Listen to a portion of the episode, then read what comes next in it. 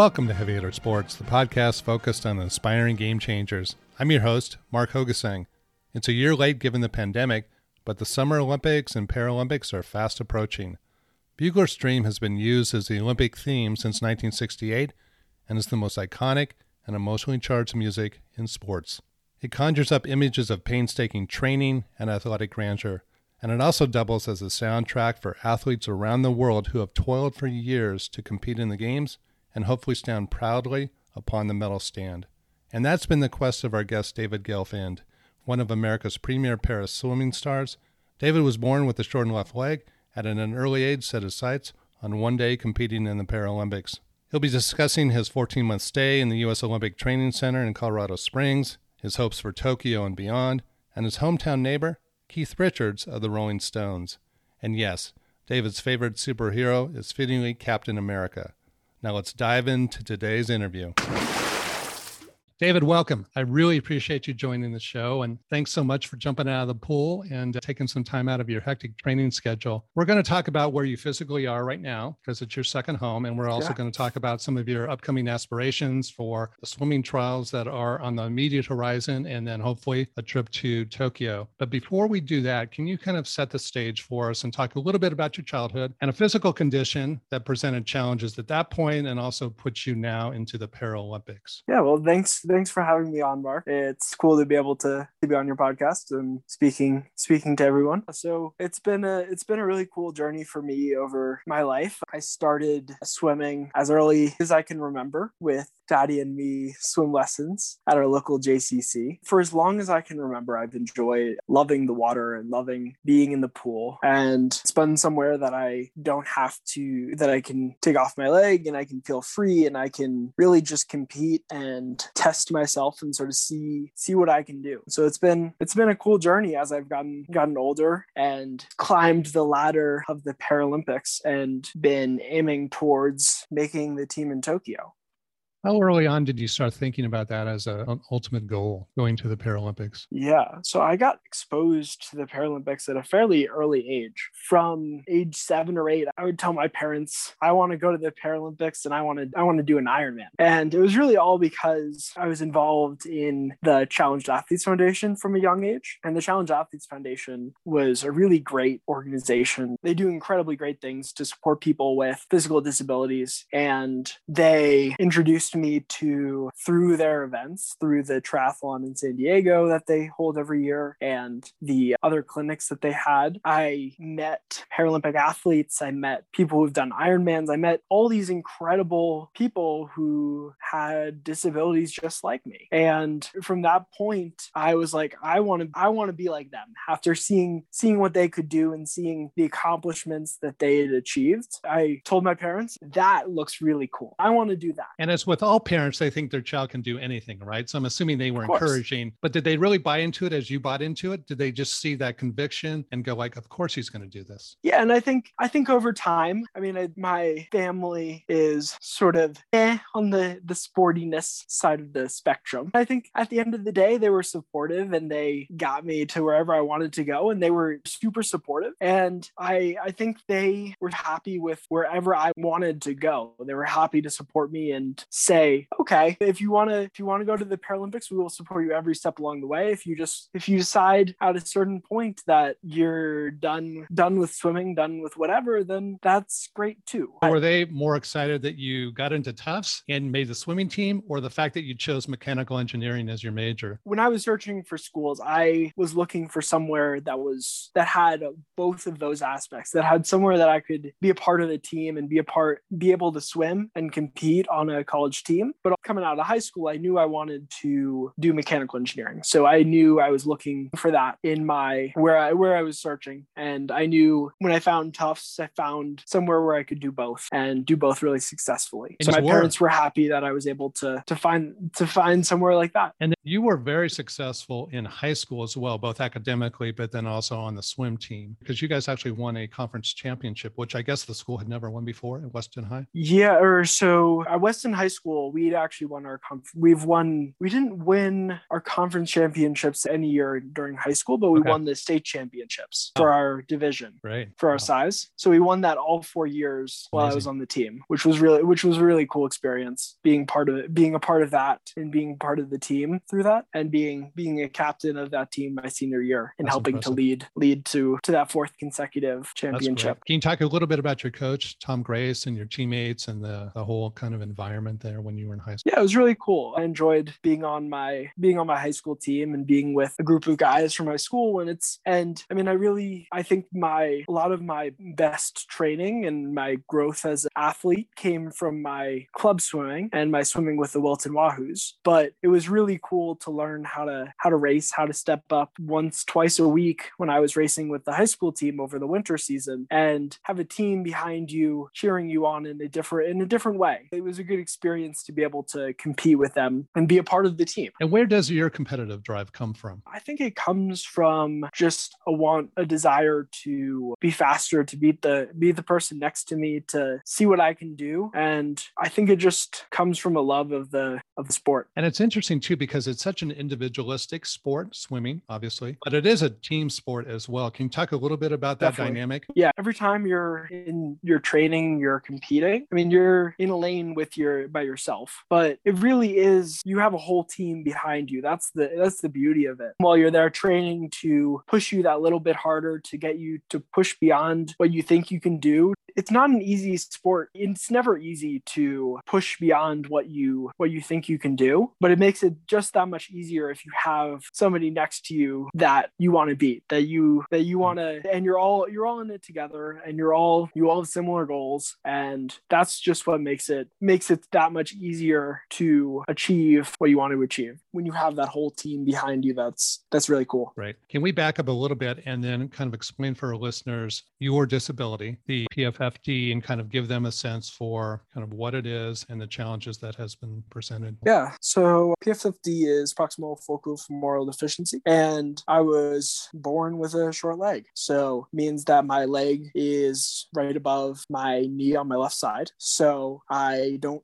have a left knee. So with my disability, it was it's interesting. I have a, a foot on that left side. So I have toes and stuff, but I don't it doesn't I don't have a knee. I don't have any of those those pieces. So I re- so I use a prosthetic to get around in my daily life, to hike, to do whatever whatever I'm doing in the day when I'm in the gym or whatever else. And then I compete without without my prosthetic on. And you talked a little bit about the help that you got from CAF early on and some of the inspiration Mhm. you got from some of those athletes. Was there one that stood out above all else, whether it was Sarah maybe, or was there somebody that you really looked up to as, okay, that's exactly who I want to model my career, my life after, given how successful they've been with a disability? Yeah, and I think one of the there were really two early role models for me. I mean, it was Sarah Sarah Reinertsen, who was a, was a Paralympian and Ironman athlete. So I definitely looked up to her, and I also looked up to Rudy Garcia Tolson, who's also also incredible athlete, Paralympian, multiple three or four time Paralympian um, in swimming. So that was those two people, especially especially Rudy, helped to really cement that desire to compete at the Paralympics and to to achieve at that level and at this level. Is there, now that you look at it, kind of given where you are right now, is there a Paralympic goat? Is there somebody who's just at the apex of whether it be swimming or another sport? Well, there there's a few in track and field. There's Tatiana McFadden. She's an incredible athlete, won multiple golds in swimming. There's Jessica Long, who's actually one of my teammates at the moment. So let's talk about some of the difficulties associated with COVID and actually, of course, the delaying of the games. Because as we talked before we got on live here, you've been in Colorado Springs at the Olympic Training Center now for quite some time. And then how have you had to alter your mindset? Yeah, so I mean when when everything got delayed, started to get delayed in March, that was really I really just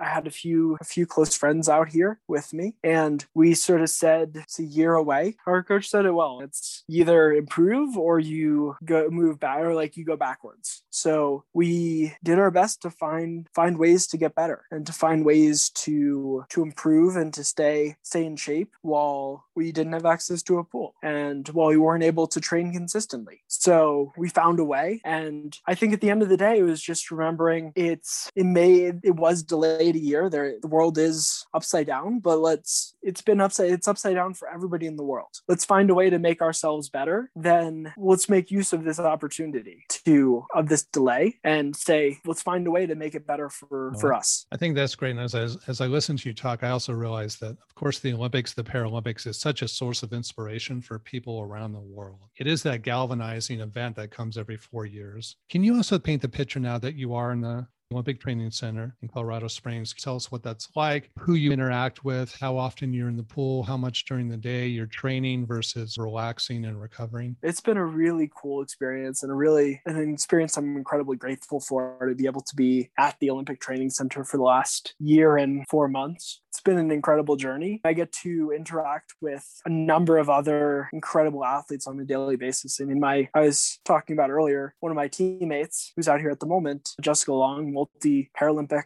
gold medalist, which has been really which has been really awesome to be able to train with her and all the other athletes that are out here at the moment. Not just from the swimmers, but from other sports too. I mean, we also at the training center at the moment are a number of para triathletes who are really awesome. And there's also some some paracyclists, there's fencers, there's gymnasts, there's a whole host of other athletes, and it's really cool to be able to interact and meet with them and talk to them about their their different but similar journeys. You have just come out of a, a tough, challenging, important meet back in Dallas a couple weeks back. Can you tell us about that and how things went and what that means now for a future meet prior to Tokyo? Yeah, so uh, a few weeks ago, I recently got back from the World Para Swimming World Series in Dallas. So that was our first qualification opportunity for Tokyo. So that was that was our first meet in over in a year and four or five months wow. since last since December of 2019 and it was really cool to be able to get up and race and start to get those times that we needed to be able to to qualify for Tokyo and to put our put those get ourselves get those times and get some times that count towards qualification so how the qualification for us works is that the is that we need to have times that are number one under the MQS which is the minimum qualifying standard, which is the cut that we need to get to be eligible to be selected to the meet. So that was the first hurdle that I over that I was able to overcome and drop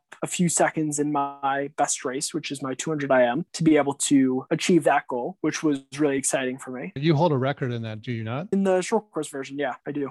I hold the American record in short course. Right. But yeah, it's it's definitely it was definitely a big accomplishment though to be able to to get to get that time to get the time down in long course. How many and other yeah, events so did you swim in? I swam three races. So I swam the 100 fly, 100 free, and 2 IM. So yeah, what's so, next? What's next along the journey? Now there's uh the trials in Minneapolis. Is that what's coming up? Yeah. So so next stop is the trials. It's the US Paralympic team trials. And there we'll have another opportunity to to get those times, which will be used to rank the US swimmers and to select the 10 men's athletes that will be on the team. So, based on our, our time and how close we are to third place in the world, that will determine if we're able to make the team. From a country standpoint, who's the reigning title holder when it comes to para swimming right now? The US, especially on the women's side, is really good. Our men's side is definitely more on the up and coming. But some of the really dominant countries in the world for para swimming are Australia, Russia, Ukraine, and uh, Great Britain. So, how are things being handled from a COVID standpoint? What what makes the most recent tournament swim meet so different from previous ones that you've been to? Yeah, I mean it's it's definitely a bit different. We have to show up many days before, get tested, and go through all the COVID protocols before we are able to start start racing. And then once we're at the meet, they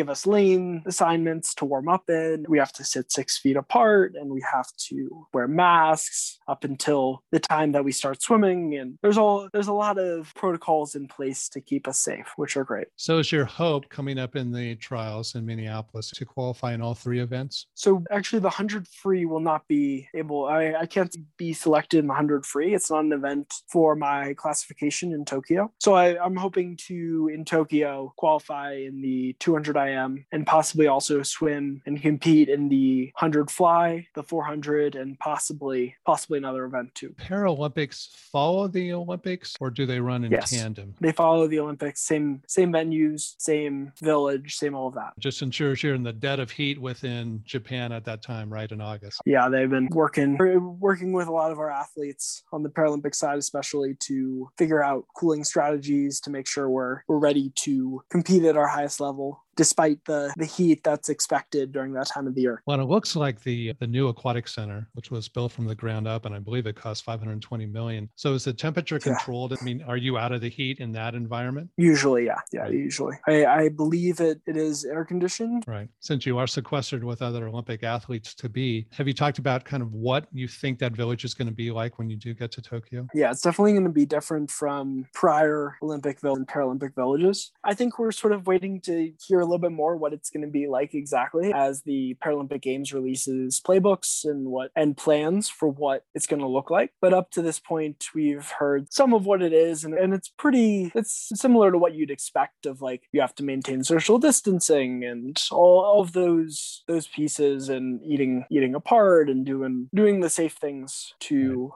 keep us all safe. Right. And if I understand So- this correctly, Japanese citizens will be able to attend the events, but no foreigners. That's the moment. Does that preclude your family from traveling, or what's the what's the family plan as it pertains to Tokyo? Will they just Yeah, be believe watching that- live streaming from home? Yeah, they'll be able to watch it, watch it on TV. That's good BC. for mom and dad and your sister. Yeah, definitely. Yeah, That's one of the shortcomings associated with this. How important is visualization for you as you get ready for big meets? Is that something that you focus in on? And kind of what are you thinking pertinent to the trials that are coming up and then hopefully the games? Because the winning, the losing, the first, the second, the third is just a matter of seconds, right? And every race from this point Yeah. forward means so much. So, how do you address the pressure and, and knock out all those distractions that might be there? Yeah, I think it, it really just means thinking about while I'm while I'm in the water. I, I go through while I'm warming up or while I'm cooling down or in the middle of sets, I'll think about like how how I want to execute my race and think about those different pieces and think about where I'm think about how it's gonna feel.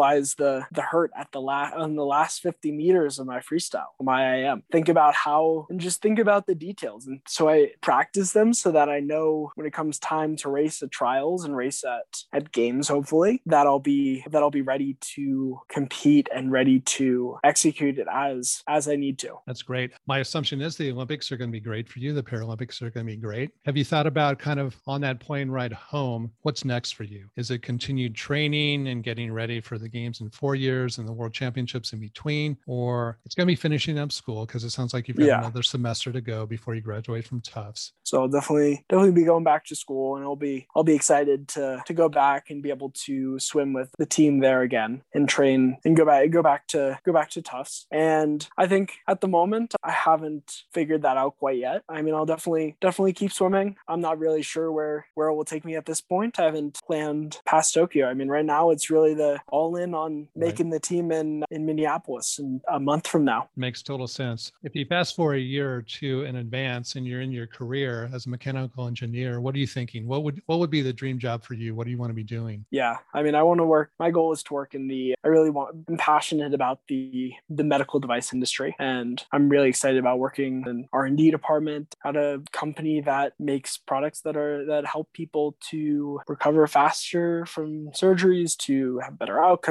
to be to live better and to live better lives. So that's that's the goal That's great. We talked a little bit about something like and, and both competing as an athlete and as a student, but I mean, you think about what has to go into being a competitive swimmer at the collegiate level and then also being a mechanical engineer. How were you able to balance the pressures on both? Because that must have taken some tremendous focus and discipline and giving up Yeah, some things definitely. on I the mean, side as well. yeah i mean it's definitely making the decision and choosing to compete at the level that i that i compete has come with some sacrifice I learned how to manage time and be thoughtful in how i'm making choosing to spend my time to really make the most of it and help and get out everything i want to out of the various aspects of college life and swimming and engineering and all that. Given your focus, your talent, your ambitions, uh, you've been able to achieve so much and you're 22 now, correct? So Yes. you've been able to accomplish quite a bit in a short period of time. If you could look back, what advice would you give your younger self? Yeah, I think really just stay focused on, on what you're excited about. Find find find things that you're excited to do and make you make you happy and make you feel excited and go towards that and and try to find th- find that outlet that makes you excited to go swim every day, go work on the problem sets. Is there a place, a time where you're happiest right now? Is it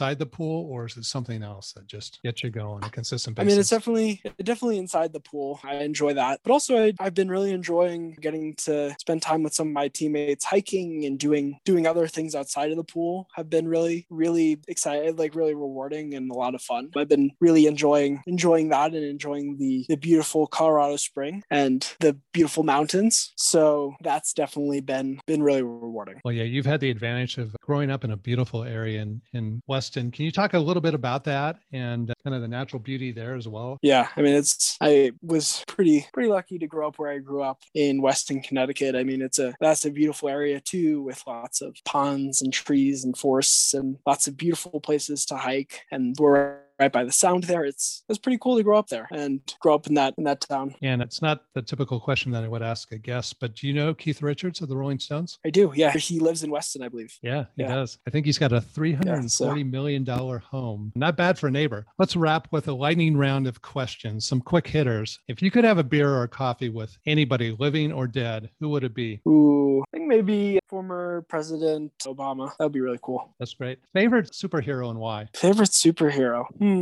Favorite superhero? Go with Captain America. I think I just appreciate the the work ethic and just to get back up and keep working. I mean, it's something knocks you down. You just find find a way, find a way to do what you what you need to and get the work done. Well, that sounds like the perfect answer for a member of the U.S. Paralympic swimming team as well. If a friend of yours was asked what David's superpower or X factor is, what would they say? Hmm. I would say I'd probably say my drive just to achieve the things that I've wanted to and just going and getting them and putting it putting in the work day after day to achieve those goals. It's pretty it's pretty lofty goals that I have. Favorite board game? Favorite board game, Stratego. Oh, wow. That takes me back. On a more serious vein, as you're flying back from Tokyo, what do you hope to be thinking? What do you hope to have accomplished? On the way back from Tokyo, I'm really just hoping to be happy with with the experience and be happy with with what I with achieving what I what I went there to do and doing doing all that I can to represent Team USA and have, have a really awesome experience in the process. That sounds great. One final question for you. Any advice that you might offer our listeners who might be facing their own unique challenges? Yeah, I think really just hard work and dedication can go go a really long ways. And it's really just and also remembering that the journey is supposed to be be fun. It's not it, it isn't always like you ha- you got to enjoy enjoy what you're doing. And that's that's part of what makes makes everything fulfilling when you achieve it. And enjoy enjoy the process as much as the goals. Great advice. Thank you, David. That's amazing. I wish you the best of the luck in the upcoming trials in Minneapolis in June and then beyond in Tokyo and bring home some of that hardware. And for the listeners as well, I'll update them later on, kind of based on what happens here in June and then beyond in August within Tokyo, just to make sure that they can track and follow your career as it advances. So thank you so much. Really appreciated having you on the show. Thank you for having me.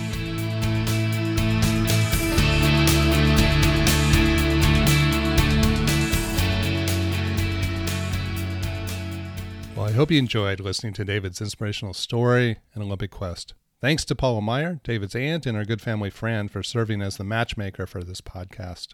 My wife and I donated $500 to the Challenged Athletes Fund in David's name, given how instrumental the organization was in his life. In the show notes, I'll also include the charity link so you can donate as well if you're so inclined.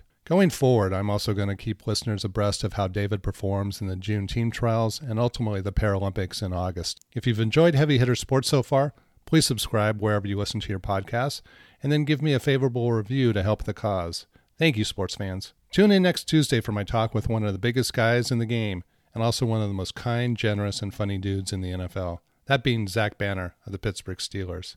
I'll leave you with the music that I'm hoping David hears from the podium in Tokyo. As the anthem plays, I'm sure the tears from family, friends, and newfound podcast supporters will flow. May the banner and triumph wave.